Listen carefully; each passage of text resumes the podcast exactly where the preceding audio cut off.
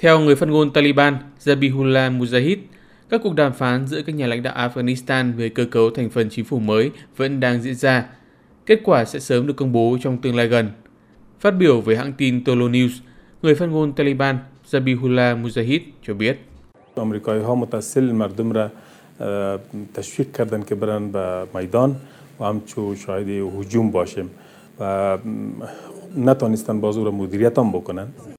Trước đó, phó thủ lĩnh và là nhà đồng sáng lập của Taliban Mullah Abdul Ghani Barada đã về tới Kabul trong ngày 21 tháng 8 để bắt đầu cuộc thảo luận chính thức với các lãnh đạo chính trị của Afghanistan về chính phủ mới.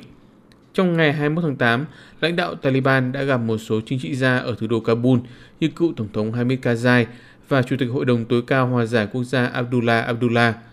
Các cuộc họp tập trung vào tổng thể tình hình chính trị, bao gồm cả vấn đề tổ chức bộ máy của một chính phủ bao trùm ở quốc gia Nam Á này. Ông Abdullah Abdullah đã lên tiếng xác nhận nội dung của họp. Trong khi đó, một số lãnh đạo chính trị khác của Afghanistan đã lên tiếng chỉ trích cách thức mà Taliban tham vấn và thảo luận về vấn đề chính phủ mới. Họ cho rằng tiến trình chính trị tại Afghanistan cần phải bao trùm và mang tính đại diện cao hơn. Trả lời hãng tin Tolo News, Syed Esak Galani, người đứng đầu đảng Nazareth i Hambastagi, Afghanistan cho rằng cuộc chơi chính trị đang diễn ra nhưng dường như nó không phải là cuộc chơi công bằng bởi nó trông giống như một cuộc chơi cá nhân.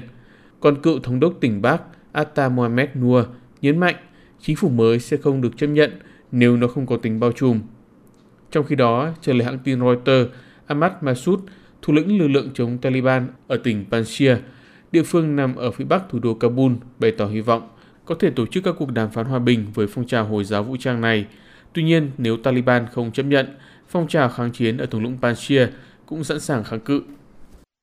And we want to make Taliban realize that the only way forward is through negotiation and talk.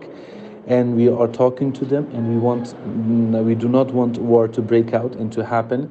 And we want the Taliban to realize that these values that I just mentioned, it's more important than anything else, than any sort of military victory. Hiện tại, phong trào chống Taliban đang nổi lên tại thung lũng Panjshir, miền núi phía tây bắc Kabul. Phong trào này tập hợp được các đơn vị quân đội chính quy của chế độ cũ, cùng lực lượng đặc biệt cũng như dân quân địa phương.